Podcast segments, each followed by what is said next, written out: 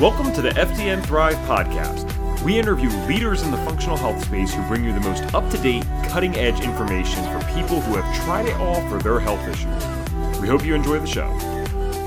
Like I ask my clients sometimes about diet. I mean, I had one case recently where the nobody was cooking food in the family, and the 12 year old, if she was lucky enough to go make her hot pockets and frozen pizza, that's what she was eating all day. So we need to have better education about nutrition. Hey everyone, and welcome back to another episode of the FDN Thrive podcast. My name is Evan Transu, aka Health Coach Ev, and I will be your host for today's show. Now, I apologize for any sound quality issues with the mic. I am currently dealing with some microphone issues, so just ordered a new one actually before doing this voice memo really quick on my iPhone. Hopefully, that will cover things well enough in the meantime. And thank God for two day delivery. So hopefully I will be back in business here soon enough. But in this episode, I had a wonderful time nerding out with Dr. Jeannie Lopez. And if you're someone who is interested in these conversations that we're having, these interviews, and you'd like to get more involved, maybe ask a question or hear one live, you want to definitely check out our FDN Clubhouse on the Clubhouse app. We're live every Monday at 12 p.m. PST, 3 p.m. EST. And what we have done is transitioned into interviewing practitioners. And then for the last 30 minutes, we actually let people come up and ask their own questions directly to the people. Um, and the founder of FDN, Reed Davis, is always there. So there is, there is no excuse to miss that. You got to get on. Anyway, Back to today's episode. We're talking to Dr. Jeannie Lopez, as I said, and she's a clinical psychologist and neuropsychologist who recently became a functional diagnostic nutrition practitioner. She is also pursuing graduate studies at the Intuitive Way, which focuses on energy healing. Jeannie has worked in a variety of inpatient and outpatient settings with children, adolescents, and families with a variety of learning and health related challenges. Jeannie has a long history of personal and family health related issues which have impacted her and her family's life significantly. After seeing more and more children in her neuropsychological assessment practice with serious learning and medically related issues, trying all kinds of treatment for herself and her family members, visiting a myriad of health professionals, and listening to many podcasts, webinars, and reading books, Jeannie decided it was time to do it herself and obtain more training with the goal of helping others with the holistic FDN coaching method. Well, I will tell you this this is a woman who does her research. We had a like 30, 40 minute conversation after recording the other day, and we're going through just some topics that we're both mutually interested in. And she said, Oh, I can send you some books over on that topic, some of my favorites. And in like the email she's like this is just a small part of my library and i think she sent over like 30 or 40 books. And i was like oh my goodness that's that phd life you know what i mean? So you will learn a ton today. This is a great person to talk to. I love people who have researched a ton of things and then are able to bring a clear and concise message to you. It really saves us a lot of time. You know that they've done a lot of the work research wise and they're showing you hey here's what's good and here's what's a bunch of fluff. So without further ado let's get to the interview hey there jeannie thank you so much for being here with us today thanks for having me evan well, I'm excited to talk to you because I know, obviously, like most functional practitioners, let alone FDNs, you definitely have a personal story. And then you have that really cool background in neuropsychology. And first and foremost, let's define that because even I'm not 100% sure on that term. Um, I know I love psychology. I know I love the neuroscience side of things. I don't know what happens when you become a neuropsychologist. So, what does that mean for the audience? So, just to educate them, so I have a PhD in clinical psychology. That's the degree you get. And then you decide an area of specialty. And my area of specialty was neuropsychological assessment. And what that means is that we have different kind of paper, pencil, computer tasks that we do to look at different areas kind of, of brain functioning. So we look at attention and executive functioning. Executive functioning is planning, organizing, um, things like that. And we look at visual spatial skills, verbal skills, um, all different things about how the, the brain is functioning through our tests. And depending on what population we work with, you know, we use our results in different ways. So right now I work with children and I assess them for learning disabilities, autism, ADHD, um, anxiety, depression, and things like that. Very, very cool. If I ever give up the FDN stuff, um, not that you can't incorporate both, obviously you're doing that, but wow, that is probably what I would go to school for. um, that sounds like a perfect mix for me of a couple things. So very interesting. Um, now, all right, getting into your personal story, because again, virtually every functional practitioner has dealt with something either themselves or with their family members, and you can feel free to go in as much depth as you'd like, but I'd like to start out by knowing what were some of those health conditions that either either you or loved ones dealt with, and when did those start? Like, what did they look like? Just give us the story in any way you'd like. Yeah, so um, the first, I think probably everything started. I mean, for me, I was sick as a baby, but my mother almost died of celiac disease, um, and she wasn't diagnosed till 1981. Um, she was told it was an eating disorder, and she's a nurse. So this uh, this kind of tells you the state of, of medicine back then. Um, she was lucky enough to be diagnosed by a young resident um, and then to be able to get on her own health journey. So I grew up, you know, seeing a mom that was sick. I was also sick, suffering from allergies and pretty severe asthma. And that later turned into some weird skin things. And then I got diagnosed with celiac disease, had migraines, and, you know, the list goes on and on. And most recently, I've dealt with Lyme and mold. So, you know, it's been a lifelong journey of dealing with all different things. And I think you know, I grew up always interested in medical topics and also interested in food as medicine. Um, just, you know, I was reading nonfiction while everybody else was reading fiction. And, um, you know, just went on to study psychology because I was just fascinated by that. But I've also had an interest in the medical side too. And neuropsychology was a, a way to bridge kind of both worlds. So, yeah, then, so I've just been on my own health journey. And then in 2005 or six is when I kind of sought my first functional medicine practitioner. I had kind of been dabbling in things um, that were different than the mainstream for a while, but it took me a while to kind of get it. and um, I started working with her. She uncovered a bunch of things in myself. And at that point, I had a child who was having difficulties. So, kind of just little by little, chipped away at everything. And, um, and then most recently, last year, because of COVID, COVID was actually a blessing for me because I had the time and space to pursue something else. And I found FDN. And I felt like the way that all the tests, just the whole program and the way they conceptualize everything kind of fit with um, kind of what I discovered on my own. So I felt it was like tied into a nice, nice package that could be used really easily to teach, to work with clients and to teach parents and to teach others about health. So uh, that's kind of how I got here. And then, you know, both both kids, my kids have had issues, my husband's had issues, my family, my extended family. So uh, it's been a long journey. Got it, and definitely can relate to uh, the extended family and all these other people having issues, and so many do, and we start to see it through different lights sometimes as we get into the functional space because you know uh, maybe Billy's chronic like migraines you never thought twice about, and then all of a sudden you're like, well, that's kind of weird. That really shouldn't be happening. It's definitely not normal. Um, and I gotta rewind. I did not want to cut you off, especially so early in. I, I always make a point to never cut guests off, but I almost couldn't resist. I did not know that celiac disease in and of itself could be fatal. How, how, does someone almost die from that? What does that mean? Oh, well, my mother was so sick that she kept losing weight and they couldn't figure out what was wrong with her. So this is back in the 80s. So, you know, now we have so many more diagnostic tools and there is uh, sadly not quite enough knowledge, but there's more knowledge among doctors to screen for it. But um, she just kept losing weight. She was hospitalized. You know, they were figured, they, they knew things were wrong, but they didn't know why. Um, and in the ni- early 1990s, actually, when I was in graduate school, the first blood test came out to look at some of the markers for celiac. And so my mom had actually read about them. And um, one of my practitioners from back home actually wrote the prescription so I could get tested. And it turned out that when I had my endoscopy, I had no villi left. So I was lucky. My mom actually helped me too. wow. okay. Yeah. So, um, yeah. So that just shows you how far we've come there's more awareness now. Do you well? And first of all, that's crazy. I had no idea that that was even possible to have that happen as a result of celiac. Obviously, um, you know, being 25, I guess this was. It's not like it's always found, but it is at least eventually thought about in today's world. Mm-hmm. You know, like so 10 years later, you'll get there. You know, someone will figure it out. Unfortunately, it takes 10 years, but at, at, least they'll get there at some point. And so you do deal with this as well. Do you agree that you think it's about um, you know, 1% of the population roughly is dealing with celiac, or do you think it's like more or even less? Well, I think now we've. I'm I'm curious. You know, for me, I'm a celiac. My kids are actually non-celiac gluten sensitive, so I think you know all the research and all this stuff is just evolving. So I think we'll find out with time. But I definitely think there's something going on with our population that they're becoming more sensitive to gluten because you hear about it so much more.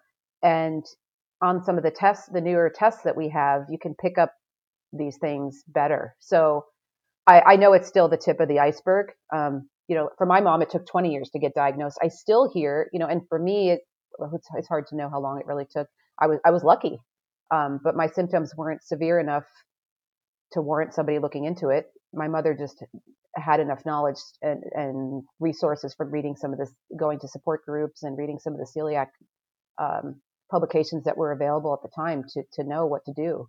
But um, yeah, I think I think we're we're getting better, but we're still not good enough, honestly. Yeah, no, absolutely not. And I, I share this story, I mean, often enough on this podcast, but it's always worth sharing just in case there's someone out there listening that, you know, needs to hear this. I had a uh, very good friend of mine, and she was put into like the psych units multiple times in hospitals, but she had celiac and no one had diagnosed that. She had severe neurological disturbances as a result of this. And I mean, this is terrible. You know, and this happens with more than just mental health stuff. These people manifest completely different symptoms that look so unrelated to an autoimmune thing, you know, with gluten eh, that it's surprising that for people sometimes when they're like, wow, these severe mental health issues or severe skin issues were actually linked to that. And, it is sad. You know, they get treated for the wrong things. Um, they in her case might even be judged or labeled with something they just didn't have and so I, I, like that we bring awareness to it and the reason i asked about the 1% thing is because i know i mean you're somewhat new to fdn i'm sure you found this though so far just by talking to people 1% of the population sure maybe has celiac it's unbelievable how overrepresented celiacs individuals are in the FDN community. It is not 1%. It is way over 5. And so it's just interesting how many of these people do have chronic health issues as a result of celiac. And so my next question is, you know, when you're going through your health journey and now looking back, do you think that celiac was at the core of your health issues or was that even in and of itself kind of a symptom of other problems? You know, I don't think I'll ever really know um, because I think the more I learn, the more layers of that onion there are in my in my history to to look at, and there's just no way to know. Um, I definitely you know, had a lot of medications as a child that probably disrupted my microbiome, right? Did that with, you know, they say sometimes that a significant illness or stomach bug can trigger celiac. Um, I just, I really don't know. And I've thought about it many times, but there's just so many layers in my onion, Evan, that I don't think I'll know. But there are just two other things I wanted to say is that, you know, I met a woman, this is years ago in, when I was first diagnosed, who had a son who was schizophrenic and they discovered he had celiac disease. So that was the first time I'd ever heard about any kind of mental health issues kind of related to celiac. And then the other thing that I've learned over the years and being in the celiac community is so many people have food sensitivities or food allergies along with the celiac disease.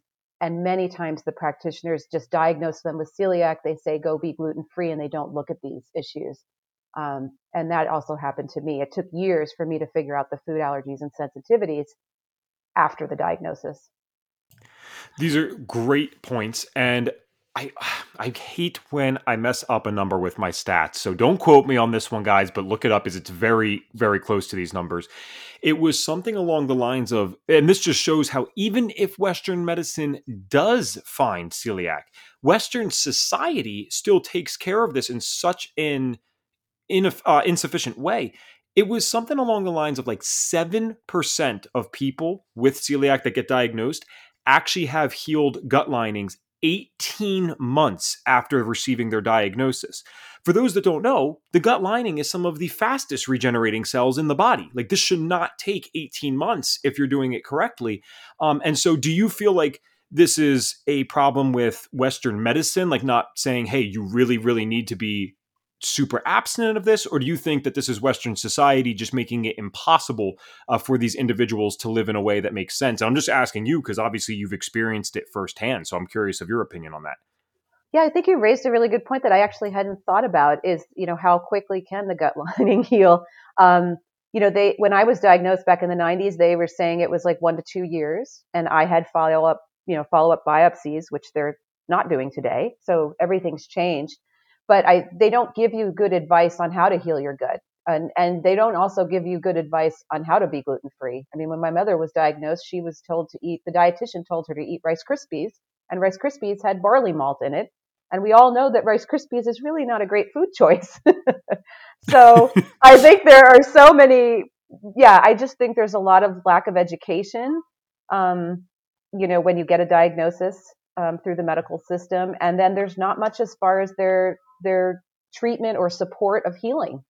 Um, and that's the beauty of FDN is we have some of those answers through our program. Yeah. Yeah, absolutely, absolutely.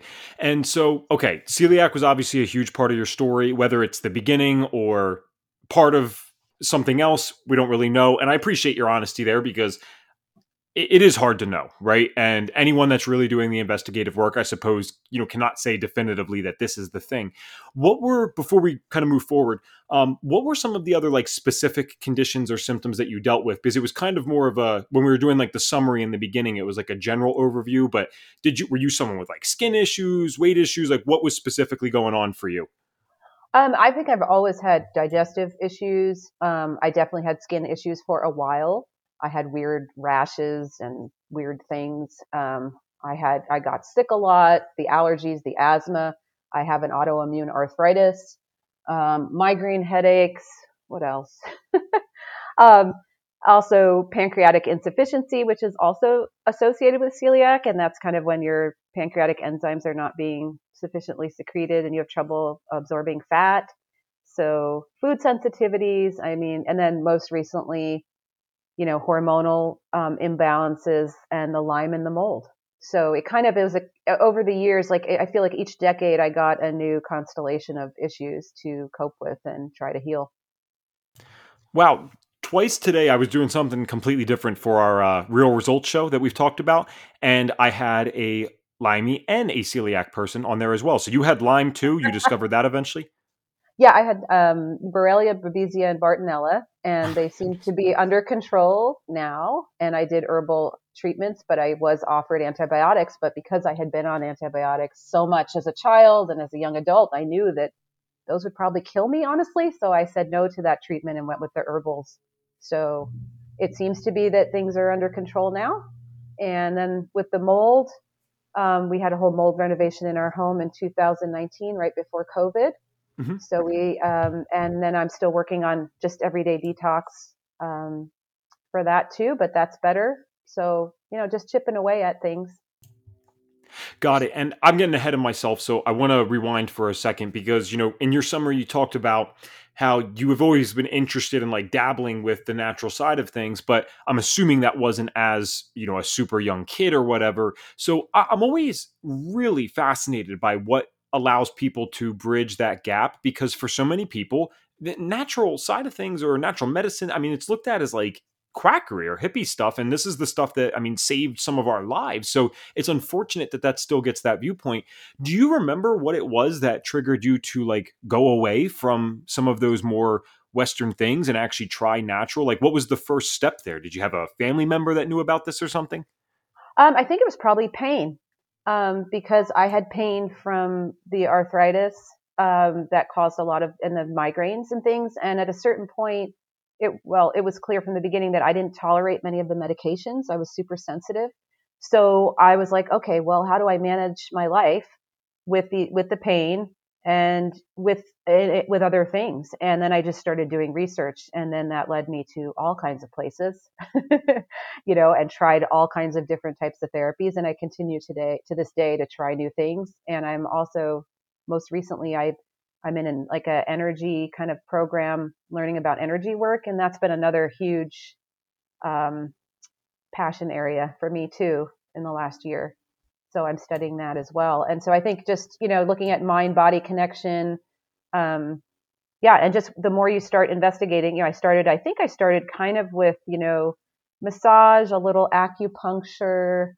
Um, then I did started doing yoga, for a while, and then I had hypermobility, so yoga didn't work. Um, what else did I try? I mean, I've tried so many different kinds of. I'm doing um, a certain type of um, body work right now with frequency specific microcurrent. I've tried different forms of chiropractic, um, other types of energy work. I just kind of started dabbling in things, and then it, it got to the point where I was like, I need to learn these myself to to do what you know. What can I learn that I can do at home? How can I Absolutely. be? How can I take more control over my own health and be in charge? And not have to go to all these people. So that's kind of been my the next part of my journey was was trying to find things that I that I could do at home too. Excellent. And this is my I love talking to people like you or people in the western medicine space and when I say people like you I mean someone with a PhD talking about energy work, you know, because this stuff sometimes gets again, you know, looked at as like quackery or silly or whatever. Well, PhDs are about as science based as you get. You know, the, these are the people researching, they know their stuff. And I just think it's cool that you give that stuff an honest chance and um, are learning about it and even practicing it yourself. I mean, it's, it's amazing. It's, that's how we're really going to get systemic level change is by bridging the gaps. And we've had someone named um, Leslie Perron on, and I know that you know Leslie through Thrive, and she was a nor- nurse for 40 years and then got into FDN. I'm like, what a wonderful person to have in the community. You know what I mean? Because th- it is going to help bridge the gap more. Um, and I wanted to ask, you know, you had tried a bunch of things for your own health conditions, and what you described is so typical of the people that come to FDN Thrive because they are interested in natural medicine and then what do we do? I've done the same thing. I go to the acupuncturist, I go to the naturopath, I go to the chiropractor, and they are all wonderful people usually. But generally, they are treating one or two specific things. Um, they are limited to their modality and they're not looking at the person as a whole. And that's what FDN does. That's the gap that we fill. So, what is it that eventually, through all these things you tried, like what led to FDN? How did you find it? I actually had been thinking about doing something else for a long time but I didn't know what it was. And then when COVID hit, I was like, okay, here's my chance. Everybody's home. Um, I wasn't sure that I was going to have a job to go back to because I didn't know if we were going to be allowed to see clients again. And I was like, well, what else could I do? And I researched different types of functional medicine programs and education things. And I said, you know, I really want something where I can get a certificate or something out of it that can be practical and useful and I, you know, I interviewed a bunch, you know, I, I talked to a bunch of different places and some were really expensive and you didn't get anything. Some were just a few classes and it just wasn't enough. I knew it wasn't enough. And then I researched the FDN and talked to different people who had gone through the program, different people at FDN. And I was like, this is it. And I, and then when I got into it, I was like, this is really it because the whole, the whole idea of treating everything non-specifically and kind of just you know, doing whatever you can to boost your health on your own and, and having the person be an active participant in the process just really rung true to me. It was kind of what I was looking for. And I, and I just, and I realized over the years of working with different types of people with different levels of motivation, you know, how important it is to, to work with motivated people who really want to change their lives and how much you could, how much is possible if, if you uh, really work at it. Yeah, and I love what you said about, oh, I thought this was it, and then I was in it, and I'm like, this is really it. We're gonna put that in our advertising or something because that is, it's so true. Like you get so excited about this, and you're like, there is no way it's actually this cool. And you get in the course, you're like, wow, not only is this cool, this is pretty damn hard. Like this is intense stuff, and you're definitely gonna study and and be learning. That's for sure. So when you're going through the course, uh, what are some of the things that you are finding on the labs that the course requires? That like maybe were either completely new to you or you suspected but never had proof of like what were those things that you found that you're like wow these are cool healing opportunities well for me i think it was really interesting also to see the evolution of some of the functional medicine labs. And as we know like things are constantly changing. There's new technology all the time. So i think looking back on my own experience with fun- functional medicine there weren't a lot of the the gi the gi map is so good compared to the the other tests i had 15 years ago. Sure. so um, I would say the GI map was very telling for me. Um, I had a little bit of H. pylori, and I had been taking um, a lot of HCl, and I and I treated that in the last six months, and I had symptoms, you know, just kind of melt away. Um, and I just the information from the GI map was just great, I think. And um, for me, the MRT also helped me. I had already identified a bunch of food sensitivities um, through other testing and just personal trial and error. But taking away some of the things on the MRT for me made a difference. So it was it was interesting for me to learn more about that test um, and also to see you know what changes it could make in my life. Um, and then the looking at the um, adrenal function was also telling because I had been treated for adrenal dysfunction you know, when I first started uh, functional medicine. But what I realized is that many practitioners, you go down these rabbit holes of all these other things and they don't retest as frequently as they should. So you kind of forget about certain things when you're working with really complex cases. And so for me, we didn't really go back to the adrenals. And then when I went back to them, you know, one of the when I did the access test through FDN, I was like, oh my goodness, I'm back to where I was 15 years ago with my adrenals. And I had made progress, but it hadn't been monitored properly over the years. So I really like the fact that FDN urges retesting to see, to just check in and see what progress you're making and really interview the clients on their symptoms and make those connections, those clinical correlations. So I, I think testing more frequently and just being more having more consistent care is another key factor of what we do. Um, absolutely. And i mean yeah we take out the guesswork you know because when you do this long enough are there certain things that you can just kind of see instantly and assume? Yeah and you're probably right 80% of the time even with some of those things but there's always a margin of error you know and it's like there are there's been a few times even something recently where i was like so positive it was this thing and it turns out not to be you know um, mm-hmm. and so mm-hmm. that's why we always are about test don't guess and there's wonderful tests out there i love that you brought up the it, well, at least the idea that the GI map and the MRT food sensitivity test that you had done were superior to things that you might have done in the past. And for those that want to learn a little bit more about those tests, if you go about five to 10 episodes back, you'll see shorter episodes that are solo. It's just with me, and I'm talking about the MRT and or GI map um, and giving a little more insight there. So you can go feel free to get those over at um, our podcast. And all right, so when with your health, when did you graduate again? By the way, from the course? Oh, I just graduated in December, so I'm just I haven't seen clients yet. I'm building my business now and going okay. through the the coaching with the coaching the preceptorship program. Awesome. I knew that was uh, somewhat recent. I think that's great. So I want to focus more on like your own health because you know what? No, truthfully, healing, especially long term stuff, it takes time, but usually we can get some pretty quick results for people and get the uh, needle moving, even if they've tried other things before. So, um, have you found that to be the experience by like you doing some of the protocols on yourself and, like you said, addressing the H. pylori? Like when you're saying things have gotten better, like what specifically has gotten better? And is it like it's gone or 50% better? I'd love the answer to those types of questions. Um, gosh, it's hard to know because I have so many things I'm juggling. But I would say the H. pylori, discovering that was huge, and it really wasn't a full blown infection. But when I worked with my mentor, because of looking at my whole health and all the other issues I was dealing with, she felt it was enough to do treatment, and it really was significant change. Like I had less kind of, you know, um, reflux type symptoms, and my whole GI, just less stomach kind of distress um, just less episodes of feeling uncomfortable.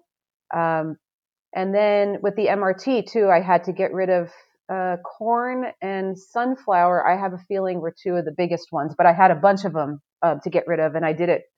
I'm still doing the MRT restrictions now. I haven't retested, but um, I, am feeling good with the changes that I made um, from eliminating those foods, and in addition to the other foods that I already eliminate. um, sure. But I, would already been off gluten, dairy, soy, oats, and um, for many, many years. So. Oh, nice. Okay. Cool. Yeah.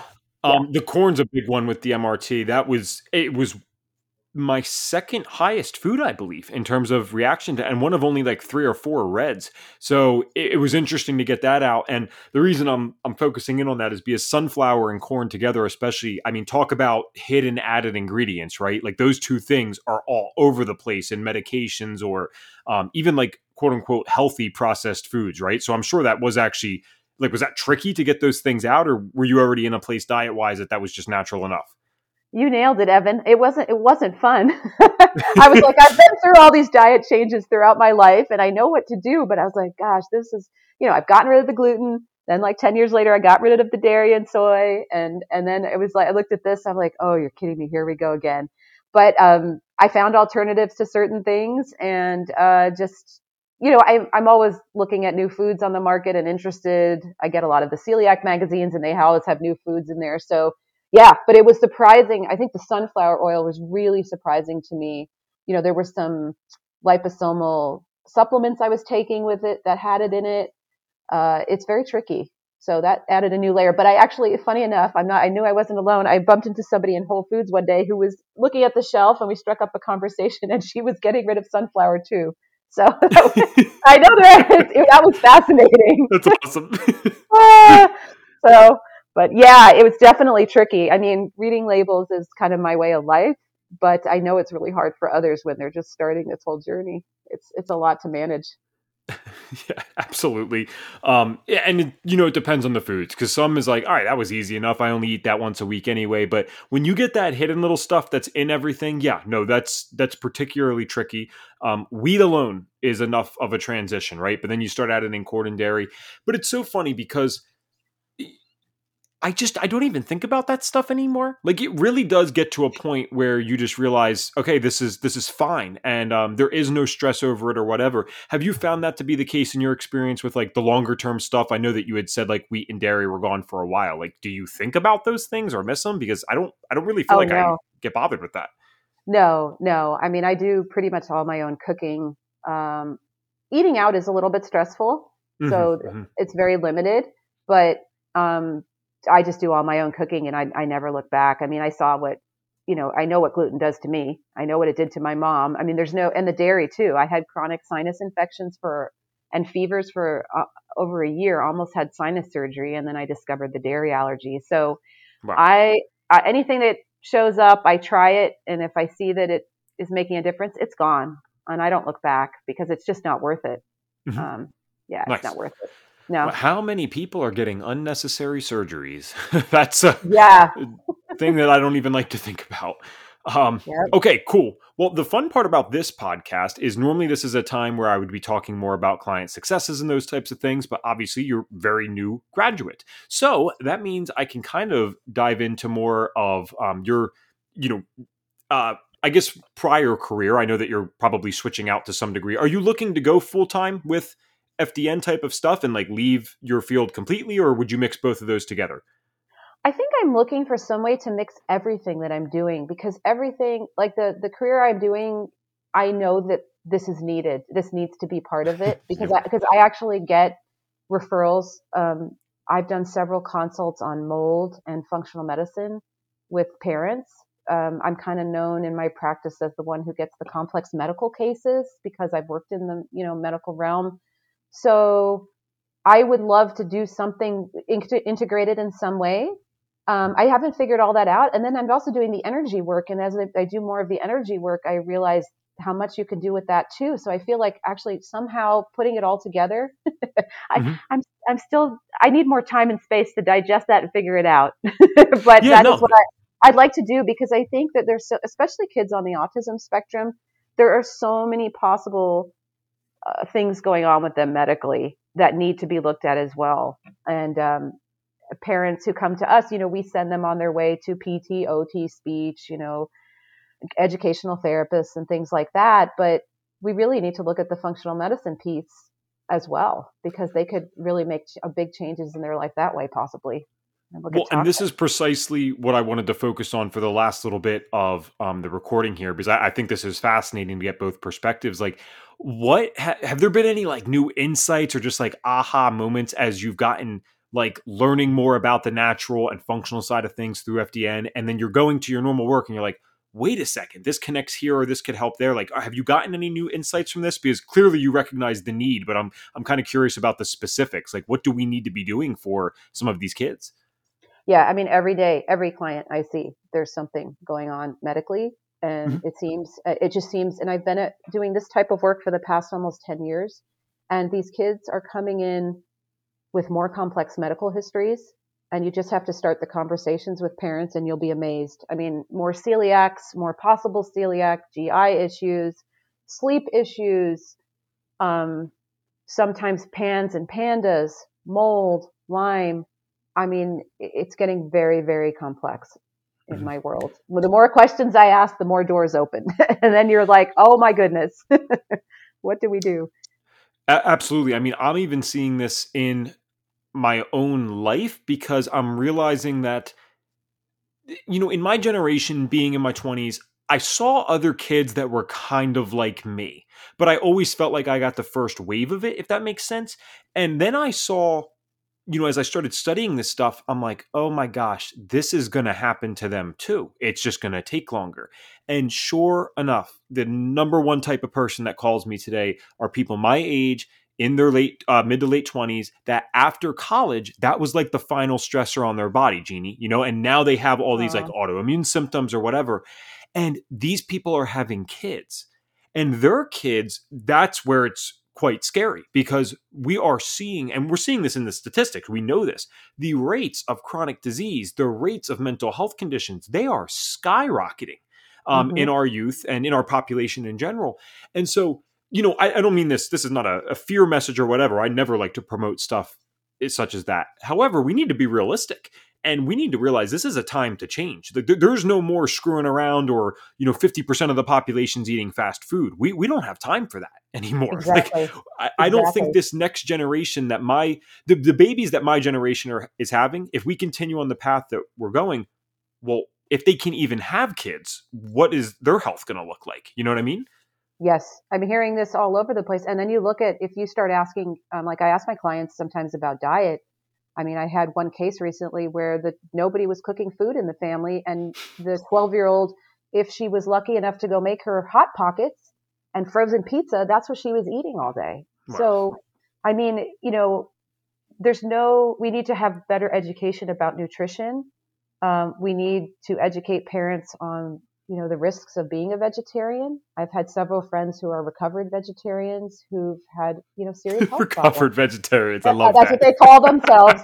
you know, we need to learn about nutrition, not not as part of the latest fad diets or this and that, but like what you put in your body. What is what what do these nutrients do in your body, and how do we get the best quality nutrients we can given you know the state of our soil and the toxins and all that other stuff and glyphosate. You know what can how you know garbage in garbage out right? So mm-hmm. how but yes. that there's so many people who don't have basic nutritional knowledge um, in the world. And so yeah it just compounds every generation. I mean i think back to the 80s when we thought soy flour was a great alternative to, to you know for gluten free and i used to have all these gi issues with soy flour and now i know why. Yep because I, I wasn't meant to have it yeah, oh. probably very few are, you know. Yes. yes. um, and so yeah, you know, there is hope. Um, it starts with things like this, and this is why you know I ask at the end of every podcast, but I'll say it right now. We we would love if you leave a review on the podcast to anyone listening because this information really does need to get out to more individuals. Like again, the time is kind of limited, and if you make a choice to not do this stuff, that's totally fine. I respect everyone's rights to make their own choices. But the problem is, it's not a level playing field right now. And there are moms and parents suffering out there that are seeing their kids all messed up or they're messed up and they have no idea why. And if they knew this existed and they knew these options were there, they would take them in a heartbeat. But they don't know they exist. Um, just like, you know, at times in our lives, Jeannie and I didn't.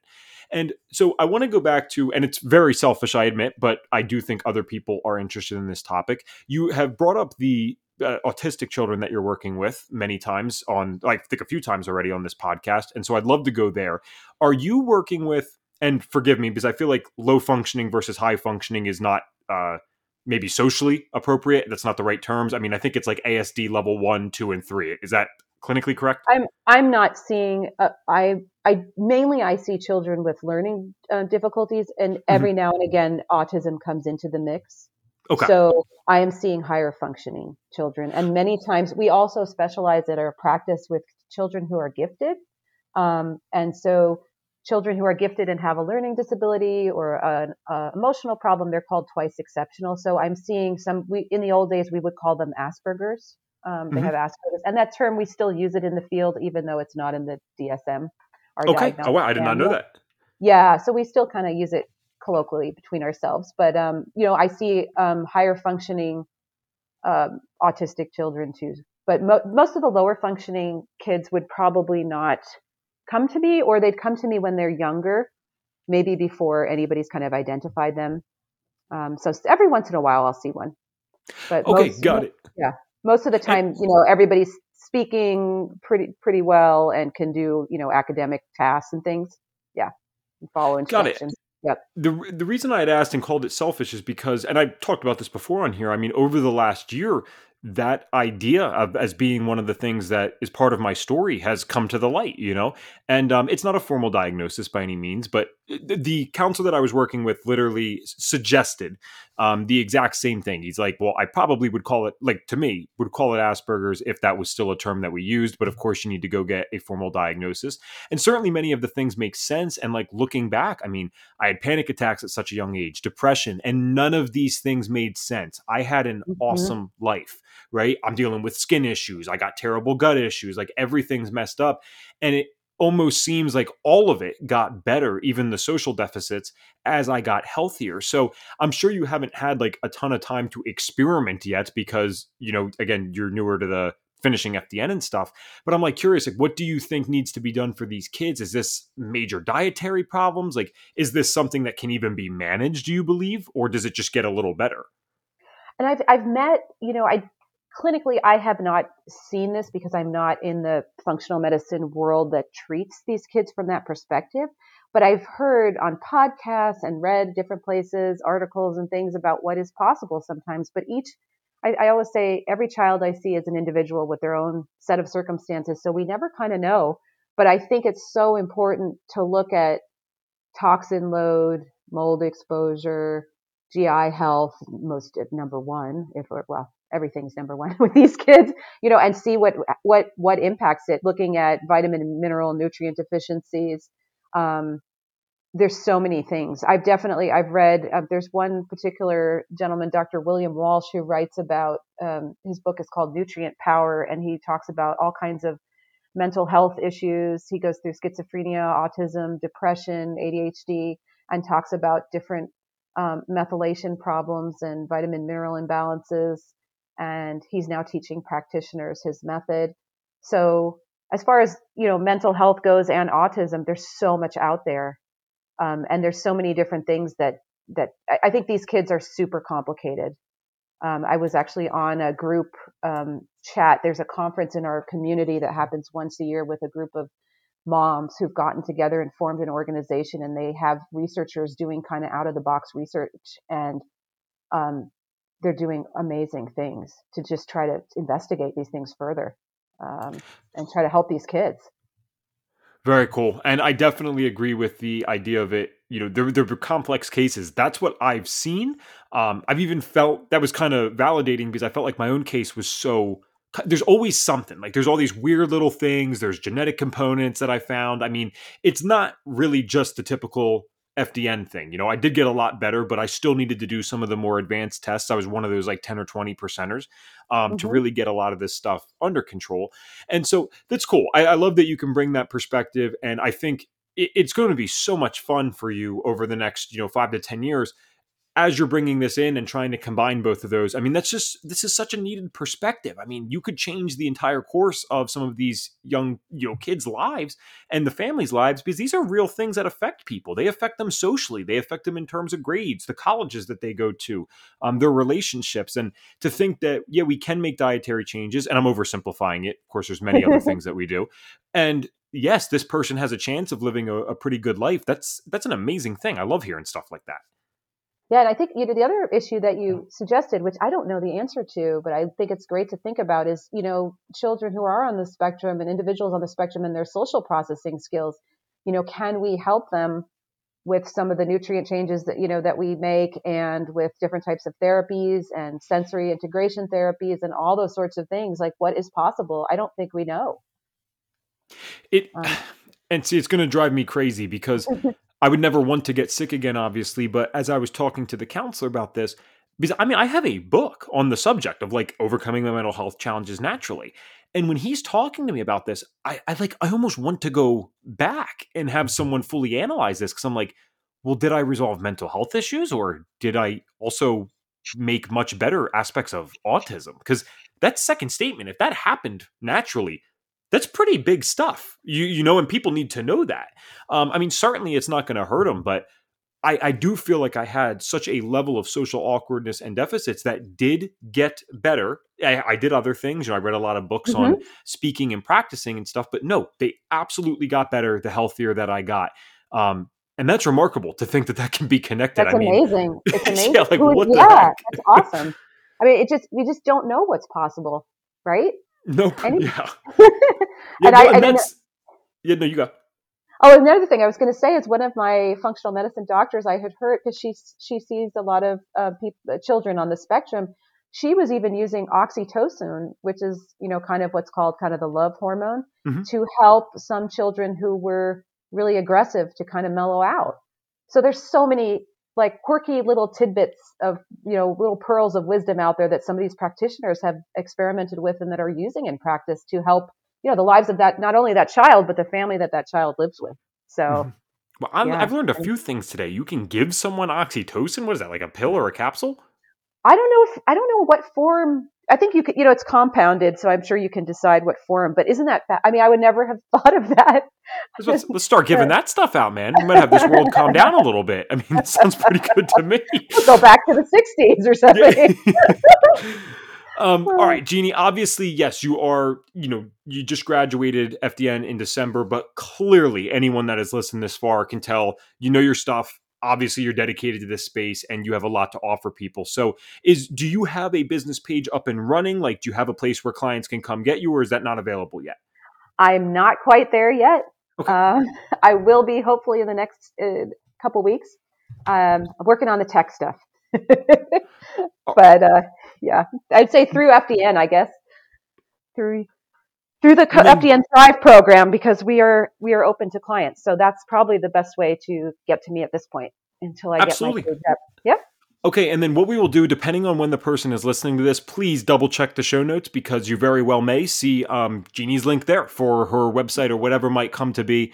Um, because you know people obviously listen to these things far in the future, and uh, actually by the time that this is out, this might be a couple weeks from, you know, mm-hmm, now. So mm-hmm. we'll see how that happens.